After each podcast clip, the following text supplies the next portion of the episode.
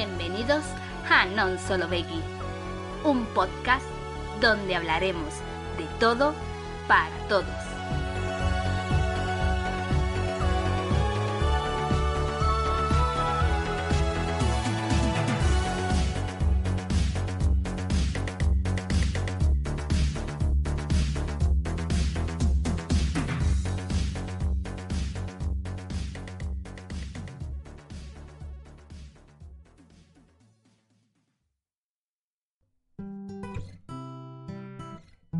Muy buenas a todas y a todos. En el episodio anterior os hablaba sobre el debate que había en el Parlamento Europeo sobre el uso del término hamburguesa y salchicha para los productos veganos y vegetarianos.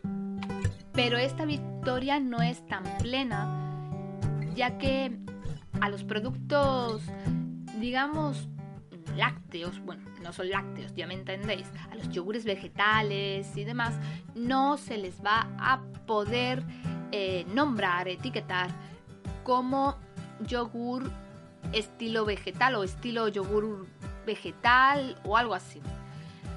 Es decir, que en el sector lácteo sí nos han ganado, pero por ahora no es algo definitivo, pero por ahora el sector lácteo sí nos ha ganado la partida y el sector cárnico pues no. Se van a quedar con las ganas por lo menos por ahora. Y es una buena noticia y yo me alegro muchísimo. Y esta semana cambiamos el tema totalmente. Vamos a hablar de otra cosa. Os voy a hablar de una serie que a mí me ha encandilado, pero no sabéis de qué manera. Se trata de La Corona. Es una serie de Netflix que cuenta con 10 capítulos cada temporada. Ahora mismo hay 3 y hay una cuarta temporada que se estrena en noviembre.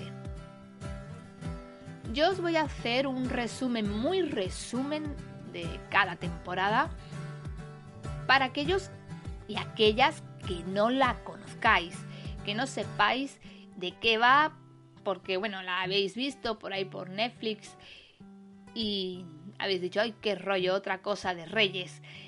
Pues la verdad, para nada, si de verdad te gusta las series históricas y si ya a eso le añades todo tema que tenga que ver con la realeza, la Corona es tu serie.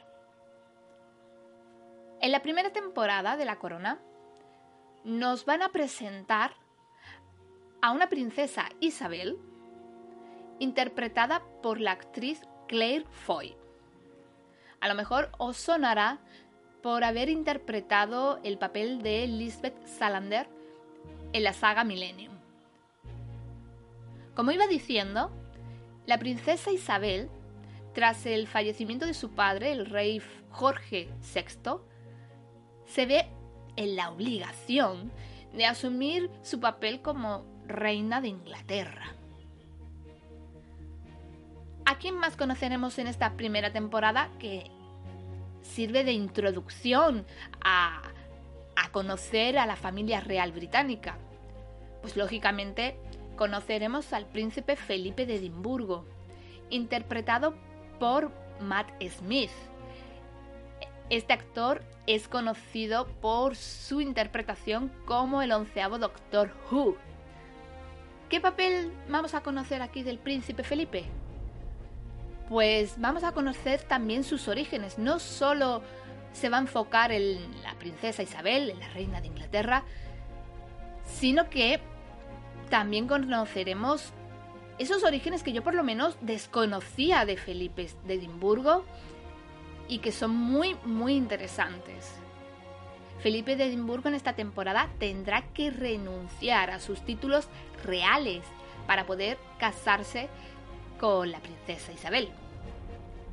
Además, veremos la relación que había entre ambos personajes y cómo cambiaron las cosas tras el ascenso de Isabel al trono porque recordemos que esta temporada se sitúa en un contexto histórico y social en el que, bueno, no está muy bien visto que la mujer esté por encima del hombre, ni que tenga cargos mm, de importancia.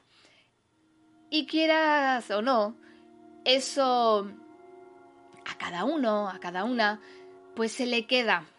Es con lo que convive. Somos hijos de nuestra historia, de nuestra sociedad. Y por desgracia, estamos inmersos en una cultura patriarcal. Y queramos o no, eso influye mucho en nuestras decisiones y en decisiones tan importantes como esta, como es la del ascenso al trono. Y si de verdad en un matrimonio un hombre de, esta época, con una mentalidad tan cerrada o cerrada, claro, desde el punto de vista de actual, de 2020, en el que una mujer tiene unas responsabilidades tan grandes y que nada más y nada menos será la reina de Inglaterra, pues, quieras o no, te pone a prueba tu mentalidad. Quieras o no, se ve también lo complicado que fue para el príncipe Felipe tener que hacerse a un segundo plano y que la importante de verdad era ella y no él. Conoceremos a la princesa Margarita, la hermana de la reina. Y también la conoceremos bien. Conoceremos el papel que tuvo que sufrir también como hermana de y la aspiración que ella tenía en realidad de no tanto de ser reina, pero sí de tener un puesto de importancia. Se ve la relación que hay entre las hermanas, entre la madre de la princesa Margarita y de la reina Isabel. Pues esa relación entre madre e hijas se ve muy bien. Y sobre todo, sobre todo, quiero incidir en que esta serie, esta primera temporada, incide mucho en lo que es el origen y cómo cada personaje se tomó este cambio tan radical en la familia y bueno, se ve lo que es el ser humano, ¿no? Envidias, recelos, responsabilidades, aciertos y equivocaciones. Todo eso lo vamos a ver en esta primera temporada. También no hay que olvidar de un personaje esencial, Winston Churchill, que tuvo una relación bastante importante con la futura reina y veremos cómo fue aclamada por el pueblo británico con tan solo 25 años cuando fue coronada como reina de Inglaterra. En la segunda temporada vemos que se va a centrar en el periodo comprendido entre 1956 y 1964, es decir, después de su ascenso al trono. ¿Y qué es lo que vamos a encontrarnos en la segunda temporada de La Corona? Pues veremos los comienzos de su reinado y eventos históricos como la guerra de Sinaí o la guerra de Suez, que fue una contienda militar en territorio egipcio en 1956. También en esta temporada veremos la jubilación del tercer primer ministro Harold Macmillan, que también tiene cabida, al igual que el nacimiento del príncipe Eduardo en 1964. Volveremos a ver a la hermana de la reina, a la princesa Margarita. Veremos también su historia, la historia de, de esta princesa. Todo eso lo vamos a ver en esta segunda temporada.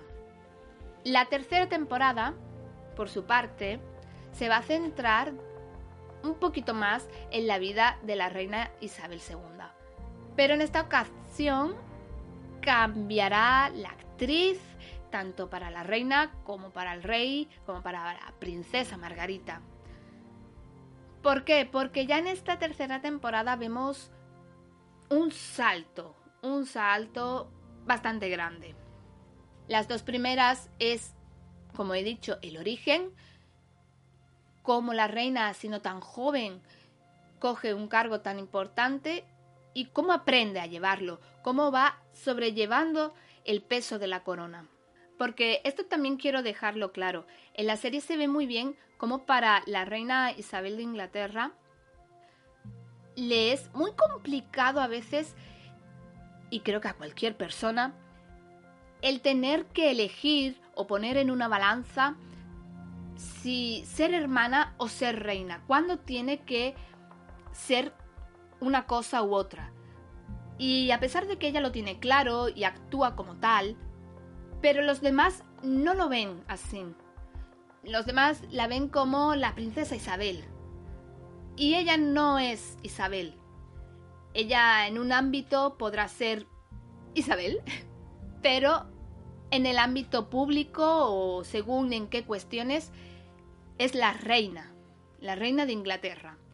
Y a ella le dejan bien marcado que la corona debe prevalecer antes que nada está la corona. Y en esta serie se ve muy bien cómo inciden en esa idea y cómo ella tiene esa idea tan arraigada. Ella quiere seguir esos pasos de su padre y cómo quiere respetar el trabajo que realizó su padre. Y al fin y al cabo es como como que quiere que esté orgulloso de ella y ella también quiere hacer un buen trabajo y se ven en todas las temporadas, en todas, en las tres. Para retomar el hilo, en esta tercera temporada, como hay un salto, un salto temporal, hay un salto de, no recuerdo ahora mismo cuántos años, pero tenían que poner ya a una actriz más mayor, ya no podía ser la misma, así que eligieron a Olivia Colman que la conoceréis algunos por interpretar el papel de detective Sir James Ellie Miller de la serie Broadshire. Y en el papel de el príncipe Felipe de Edimburgo, que ya sería el príncipe consorte, lo interpretará Tobias Menzies, que habrá algunos y algunas que lo conoceréis por su papel de Frank y Jonathan Randall en la serie Outlander. Por otra parte, la princesa Margarita, que en esta temporada también se incidirá mucho en la vida privada de ella, de cómo es una princesa que todo el mundo quiere, porque ella es más abierta que la hermana, es más expresiva, también es cierto que no tiene tantas responsabilidades como la reina Isabel y por eso puede actuar diferente. Pero se ve eso, que ella quiere ayudar a su hermana, que ella suele caer mejor a la prensa y a la gente en general, y los problemas matrimoniales que tiene. Y esta princesa Margarita será interpretada por la increíble Elena Bohan Carter. Para algunos así distraídos, porque creo que Elena Bohan Carter la conoce todo el mundo, pero si no es tu caso, es Bellatrix de la saga Harry Potter. Y ahí seguro que ya, como es una cosa un poco más reciente, pues, entre comillas, pero seguro que la conocerás por ese personaje. Como digo, conoceremos incluso en esta temporada el divorcio de la princesa Margarita, cómo fue de escandaloso, cómo, cómo se llevó. Porque como digo, todos estos temas también perjudican a la corona y por lo tanto a la reina Isabel II de Inglaterra. Esta tercera temporada comprenderá el periodo entre 1964 y 1976. Sé que he dicho que hay un salto grande, pero hay un salto grande porque vemos como que el personaje envejece un poquito bastante.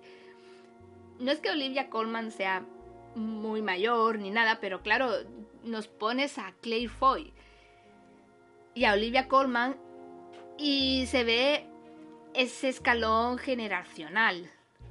Entonces, si no estás atenta a los años que van poniendo la serie y demás, pues mm, piensas que pasa mucho tiempo. Y en realidad, como digo, es así, porque es una gran horquilla temporal. Pero insisto, en esta temporada se tenía que ver ya a una reina más madura, en edad también, físicamente, por lo que era necesario cambiar a la actriz. Y al actor, lógicamente, a todos, a todo el elenco. Veremos en esta tercera temporada acontecimientos históricos como el proceso de descolonización de África y el Caribe o la victoria del país en el Mundial de Fútbol de 1966 e incluso vamos a estar viendo cómo fue esa investidura del príncipe Carlos y la llegada del hombre a la luna en 1969. Es verdad que en esta tercera temporada, que se me iba olvidando, ya contamos con el personaje de el príncipe Carlos. Ya aparece y vemos la relación que tiene con su madre y con su padre. Y vemos que es una relación bastante complicada, sobre todo con la madre, porque la reina Isabel II nos la presentan como una persona algo fría o distante, muy seria, muy recta. Y claro, el príncipe Carlos se ve que muchas veces lo que quiere es a una madre y no a una reina. Pero en esta familia es como que es muy complicado separar los roles pero creo que ocurriría en cualquier familia. Creo que cualquier familia que tuviese un cargo tan importante le supondría bastante dificultoso el tener que separar el cargo de la persona y según para qué y en qué momento y de qué. Porque al fin y al cabo todo lo que haga cada persona relacionada con la Casa Real incide en la corona y para los ingleses, para los británicos, para la reina, para la Casa Real, no hay nada más importante que la corona prevalezca y quede impoluta y sea un ejemplo. Y con el príncipe Carlos no es que no sea así, sino que va a haber capítulos en los que a mí por lo menos me dio un poco de, de sentimiento, de pena, porque vi esa frialdad entre madre e hijo, que no quiere decir que no se quieran, eso no se cuestiona en la serie, sino que es cierto que el príncipe Carlos comienza a saber lo que es llevar el nombre de la corona, ese peso tan grande, y lo empieza a conocer muy bien en esta tercera temporada. Y ya la cuarta temporada que está aquí, a nada, a nada.